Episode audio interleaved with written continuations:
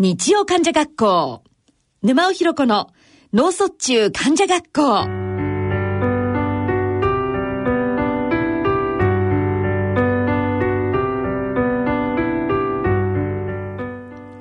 皆さんご機嫌いかがでしょうか。沼尾ひろ子です。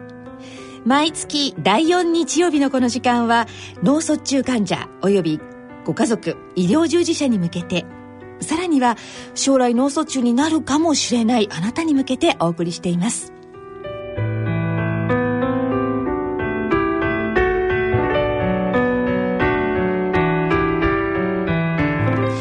えー、早速ですけれども、今週実は出来たてほやほやの、えー、私の書きました本が発売になりました。地声のままで大丈夫、好かれる声の磨き方というタイトルでして、こちらが日本実業出版社さんから、えー、発売されることになりました。で、今週多分本屋さんの方にももう並んでると思うんですけれども、こちらはですね、あの声をしっかり出すための呼吸法ですとか、口の形が見直せる滑舌体操で、余裕のある声を出すための大声トレーニングなど、えー、地声力ですね、あの自分の持ってる声を大事にしましょうというような視点で、えー、とずっとこう今まであの失語症者の方の、実は朗読リハビリ、楽しくリハビリ朗読会などでもこちらの方の方法なんかを皆さんにお教えしながらやってきたものなんですけれども、そちらの方を一般の方にもお家でも練習できるようにと思いまして、えー、一生懸命書いたものでございます。で、あのこの本のいいところはですね、実は練習方法を、あのその音声をですね、私の声で録音をしております。で、それをあの本の一番最後の方にリンクが貼ってありますので、そちらにアクセスするとその音声がダウンロードできるんですね。で、私の声で実はご自分で皆さんもお家で練習できるという大変な特典がついております。で、その特典付きで、えー、と定価がせんさんびゃくえんで、ちょっと消費税が はちパーセント になりましたので、こちらがそれにプラス消費税ということでございますので、ぜひ皆さんよかったらお手に取ってみてください。それでは日曜患者学校、沼尾ひろ子の脳卒中患者学校を進めてまいります。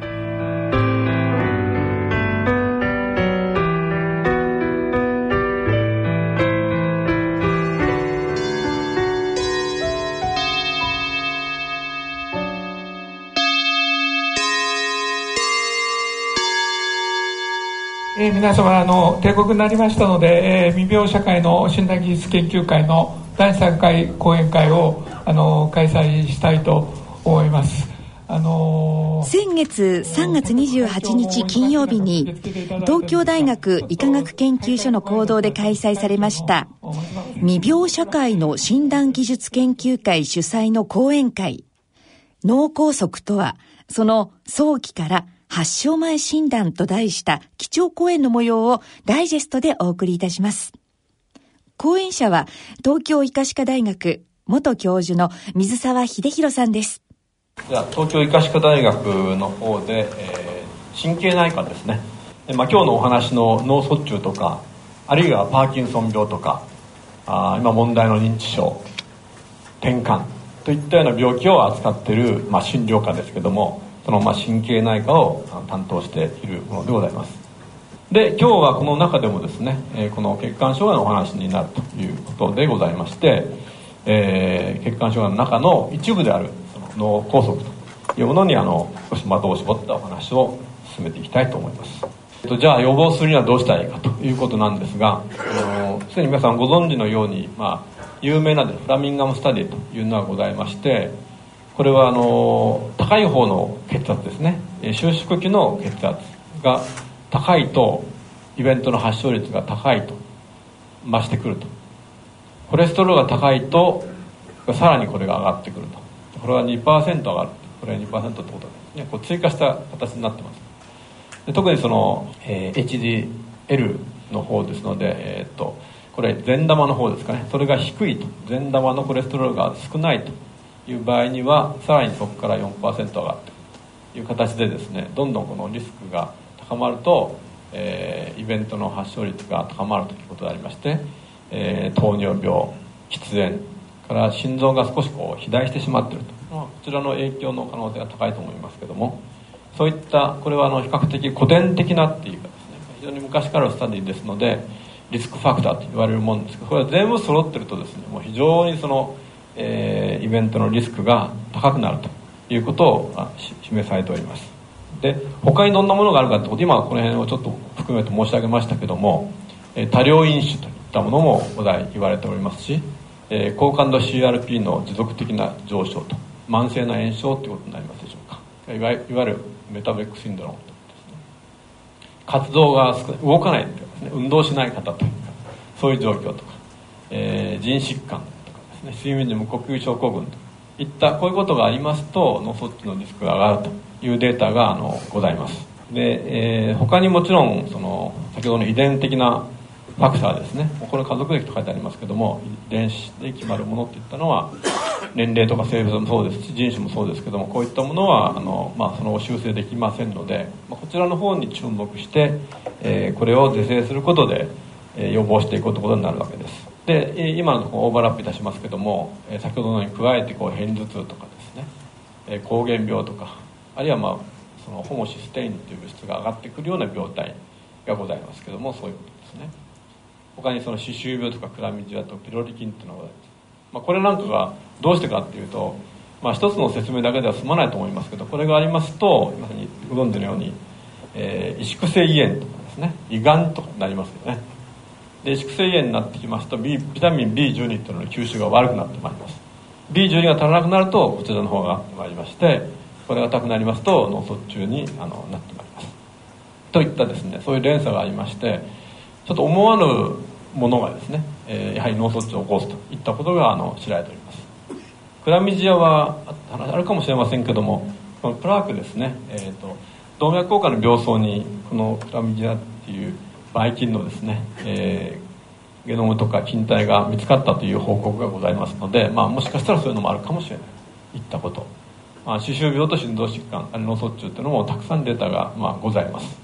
といったことで、えー、たくさんのリスクファクターが今もうすでに知られておりまして、それらが、え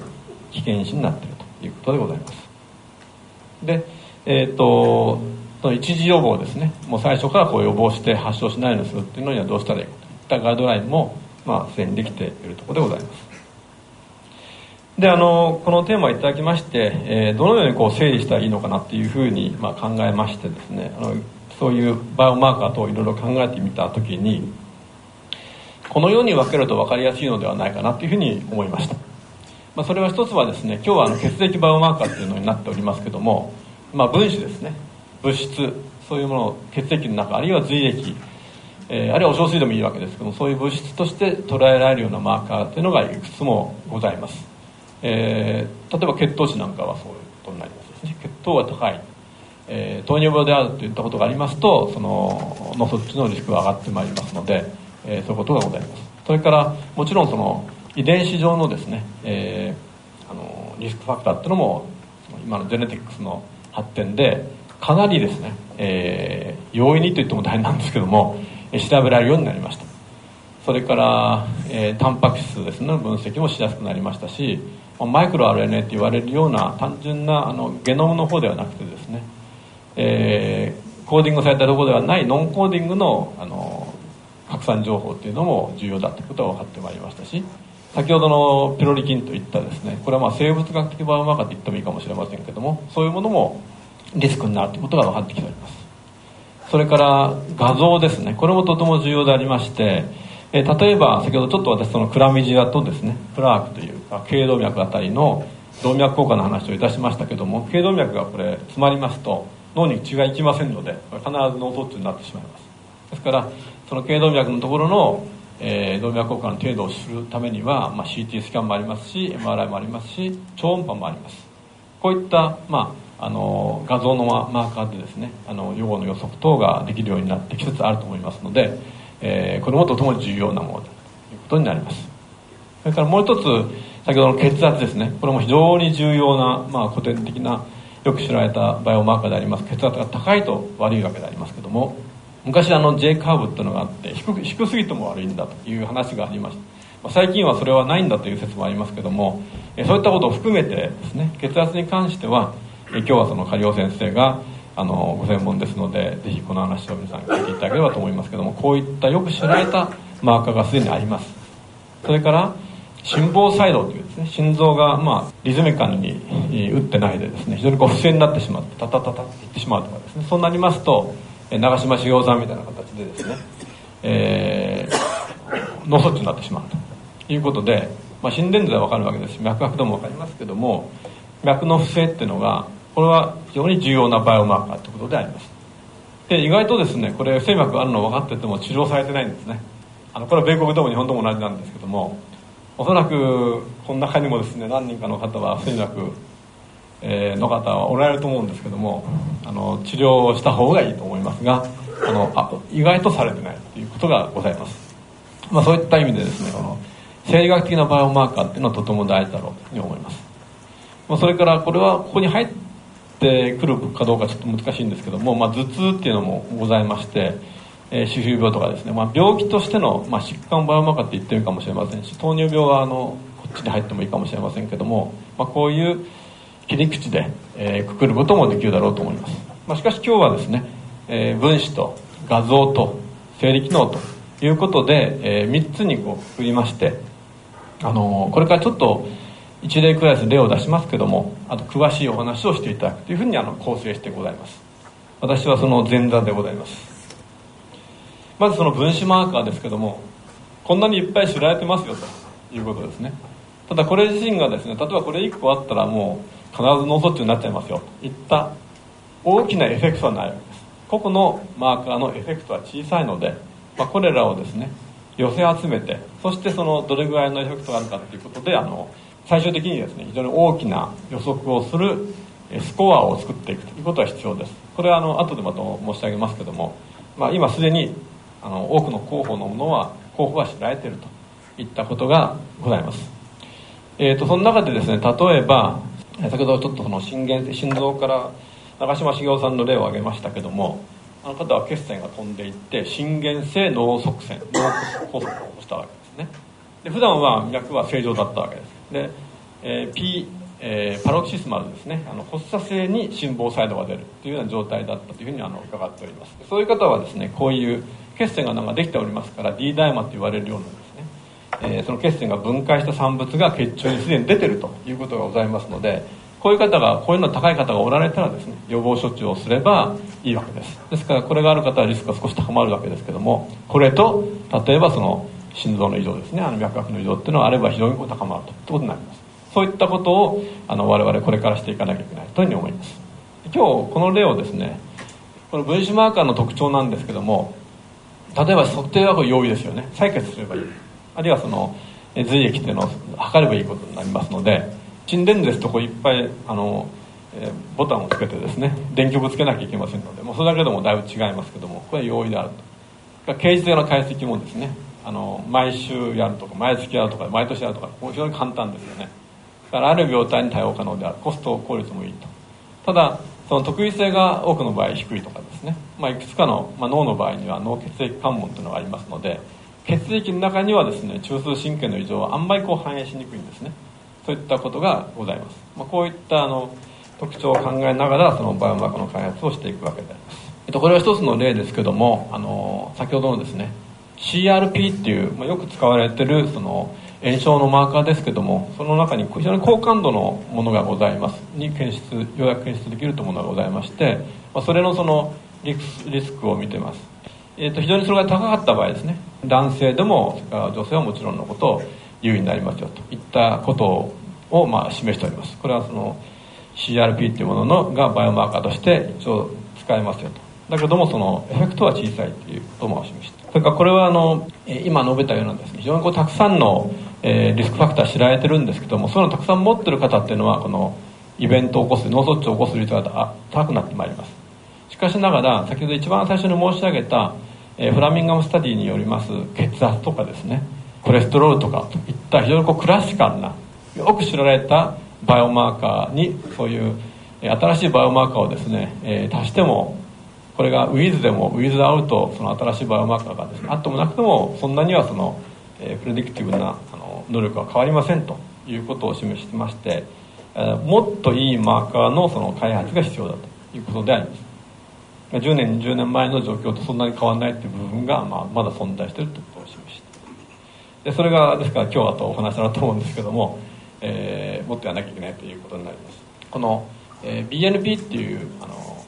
えー、物質はすでによく知られておりまして、血液の中にいろいろ出てきます。で心臓が悪いと出て心不全になると特に上がってきてですね、私などはその心不全のマーカーかなっていうのは思ってたんですけども、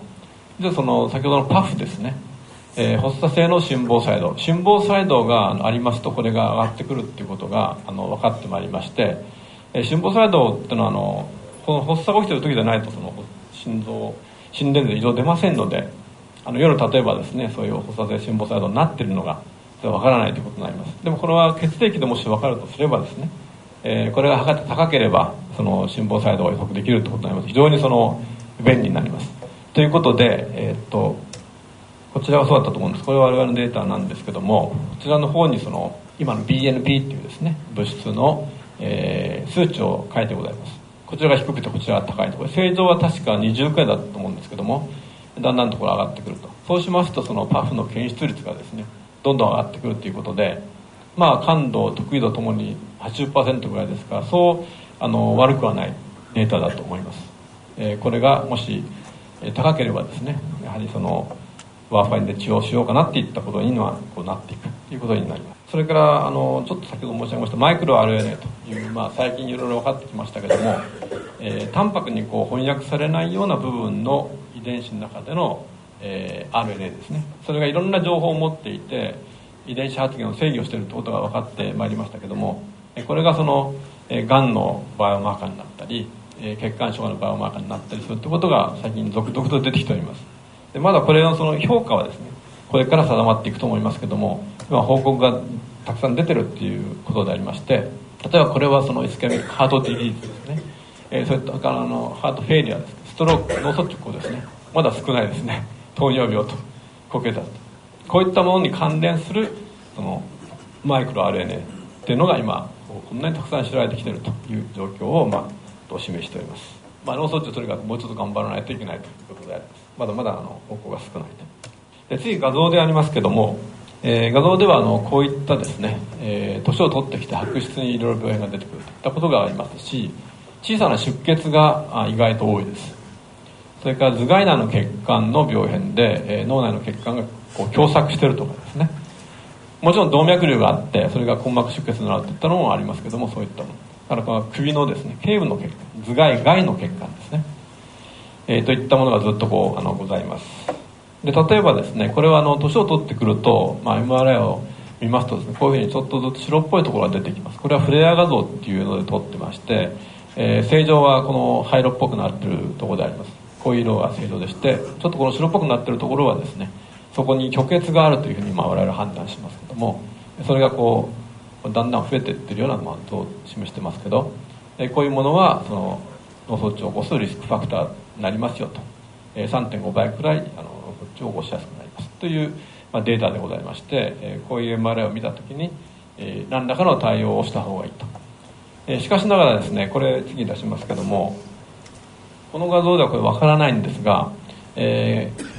これは非常に小さな血管の障害というふうに思われています。ですから、あのー、エムアールエー で、えー、後で出てくるかもしれませんけども、見てわかるほどの太い血管がですね詰まっているような状況ではこうならなくて、もっと半分全部がこう、えー、真っ白くなってしまって高速になってしまって片麻痺になると。これぐらいですと全然麻痺は起きません。でこういう時にですね小さな出血が伴っていることがあるんですね。それは血管が脆くなっているということを表しますので、実はですねそういうこの取り方をしますと、えー、ティーツー スターとかですね エスダブリューアイ とかっていう取り方なんですけども、そういう エムアールアイ の取り方をしますと、この黒いところが、まあ、鉄の沈着っていう意味で出血の跡です。小さな点々ですね、まあ、マイクロブリーズっていう言い方をしますけども、たくさん出てきます。こういう時にですね、えー、これをよくチェックしないでその血液サラサラにしましょうっていうのとアスピリンをどんどんやっちゃったりするとですね、これ出血しちゃうということになりますので、よくここまでチェックをしてあの治療した方がいいというふうにあの思いますが、えー、こういうこともよく知られております。であの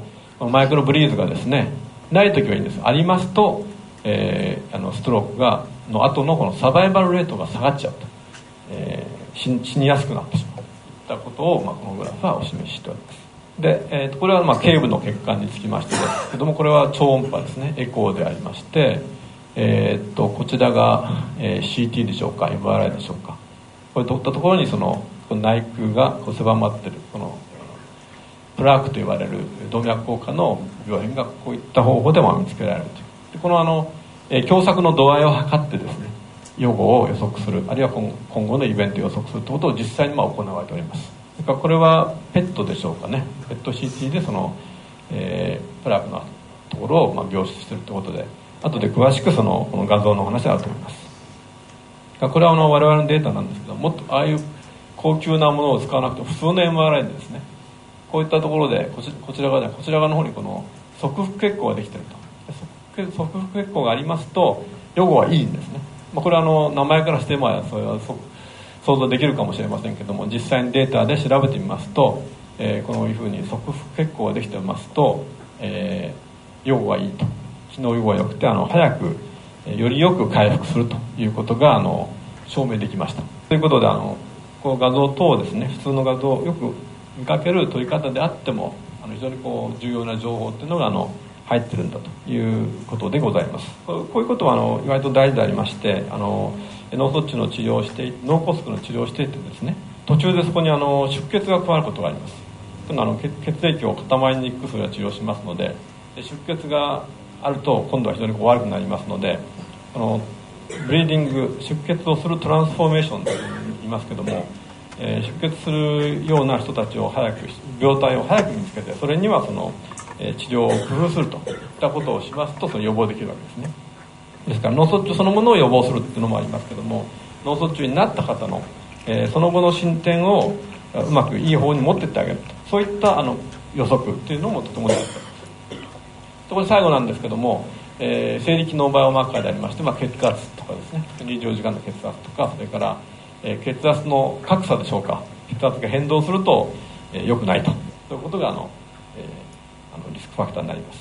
で血圧そのものがもちろん大事なわけです。これはちょっと古いのでありまして、あのろくがつには新しいバージョンが出るんだそうですけども、昨日それを伺いまして、そうしましたらあのこれはひゃくよんじゅうときゅうじゅうくらいでいいということで、何か少し緩くなったような気がしましたけども、えー、後で詳しいまたお話が伺えるというふうに思っております。えー、これは血圧ですね。で血圧がこれは収縮期で、こちらが、えー、拡張期でありますけど、上であり下でありですね、上の血圧下で、えー、いずれにせよこの上がっていきますと、このイベントが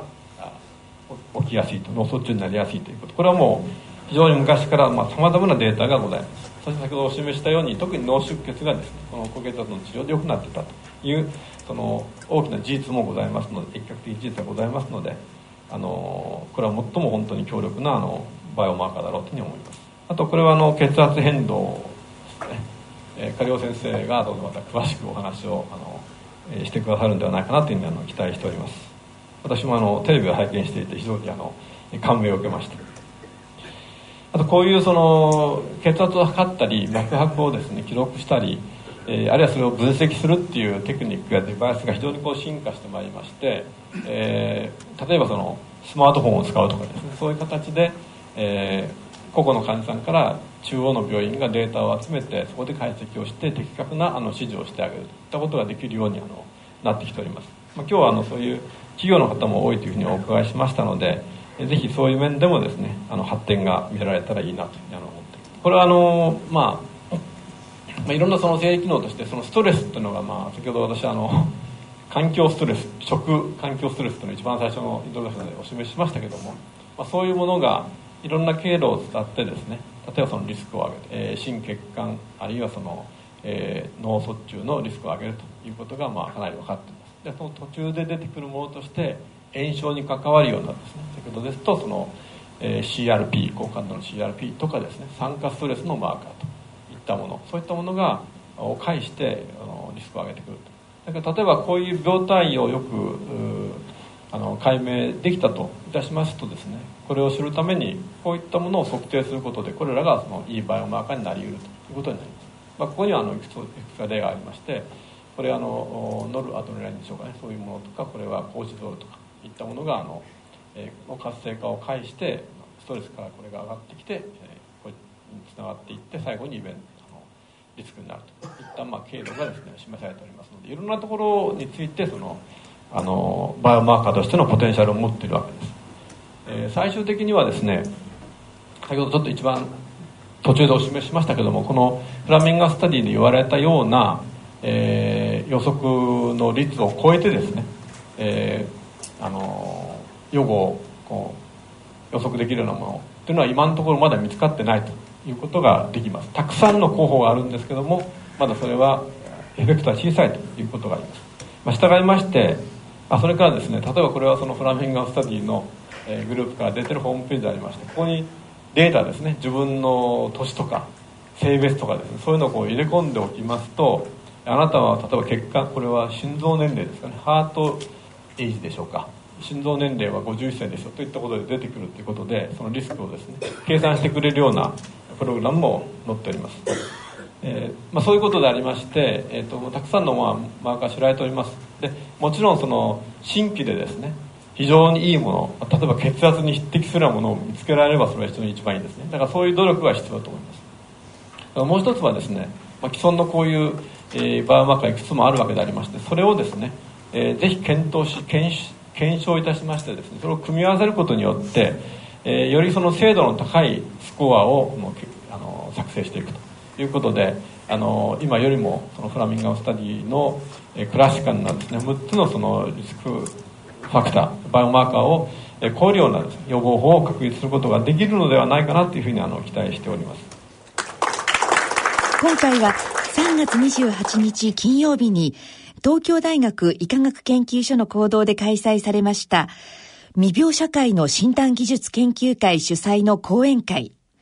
脳梗塞とはその早期から発症前診断と題した基調講演の模様をダイジェストでお聞きいただきました。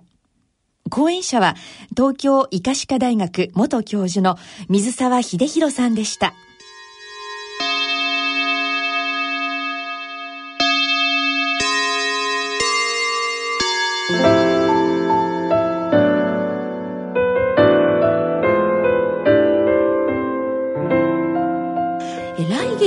実はですね、あの朗読サークルをですね、私が主催しております朗読サークルを新たにですね、荻窪の荻窪に新しく開設いたしました言語生活サポートセンターで毎月だいに、だいよん火曜日の夜の時間、まあ、夕方ですね、じゅうはちじはんからにじゅうじまでのいちじかんはんの時間でお届けしてまいりたいと思っております。でこちらの詳しい内容につきましては エヌピーオー 法人脳梗塞患者と失語症者の自立支援の会のホームページで間もなくアップの予定でございますので、そちらの方をご覧になってください。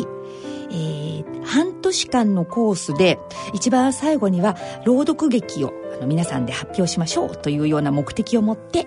えー、やってまいりたいと思っております。さあ番組では皆様からの疑問質問、そしてご意見ご感想をお待ちしております。宛先はこちらです。郵便番号 いちまるごのはちごろくご ラジオ日経日曜患者学校まで、また番組ホームページの番組宛てメール送信欄からも投稿いただけます。それではそろそろお時間となってまいりました。お相手は私沼尾ひろ子でした。